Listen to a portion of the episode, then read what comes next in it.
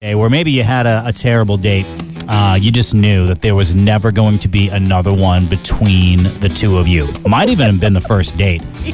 Like some of these answers on Facebook Yeah. are driving me insane. And it's I gotta I gotta call out Chad too, who's like, holy moly, the guys are getting roasted on this one so far. Well, they are because guys, and I'm one of them. don't- Guys, guys are dumb. or I was gonna say, or you don't talk, you don't share. No, no, no. Um, man, just guys, there are some things that I hear, and I've done. I'm certainly Yeah. not living in a glass house where I'm like, what the heck was I thinking? Yeah. Like it just did not age well. Now I've never gone as far as what happened on Rachel's date. No. Rachel's like, when he asked if I could father my next child, and dinner had not even arrived yet. So you still That's have creepy. you still have to Come sit on. through dinner. God. I mean, is I think he meant it as a con. That's the thing, guys. Think that half the stuff, actually more than half the stuff we say, is a compliment Yeah. but it's not. It's really like I would love to father your next child.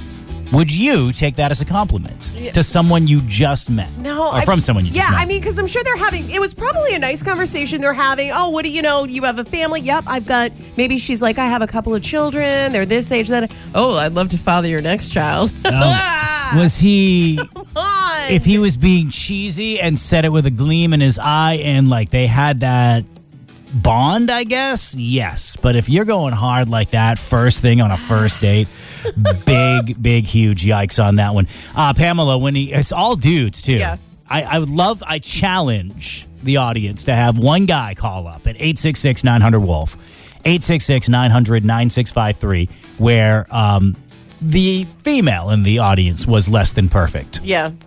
Is there anyone out there? I'm sure there's one. Uh, 866 900 Wolf, 866 900 9653. I knew one time back in the day that, because, I you know, I've had a thing with vanilla aroma. Um, Yeah, that smell. air the smell of it. fresheners. Yep. It just smells like you don't have your life together. And I felt like that Like you're since hiding something. I don't know what it is. Like every person I know that was is super into the vanilla aroma uh, ye- yellow little tree. I'm like, nope, it's never, never. And there was one time where uh, I got into her car and I smelled the vanilla aroma.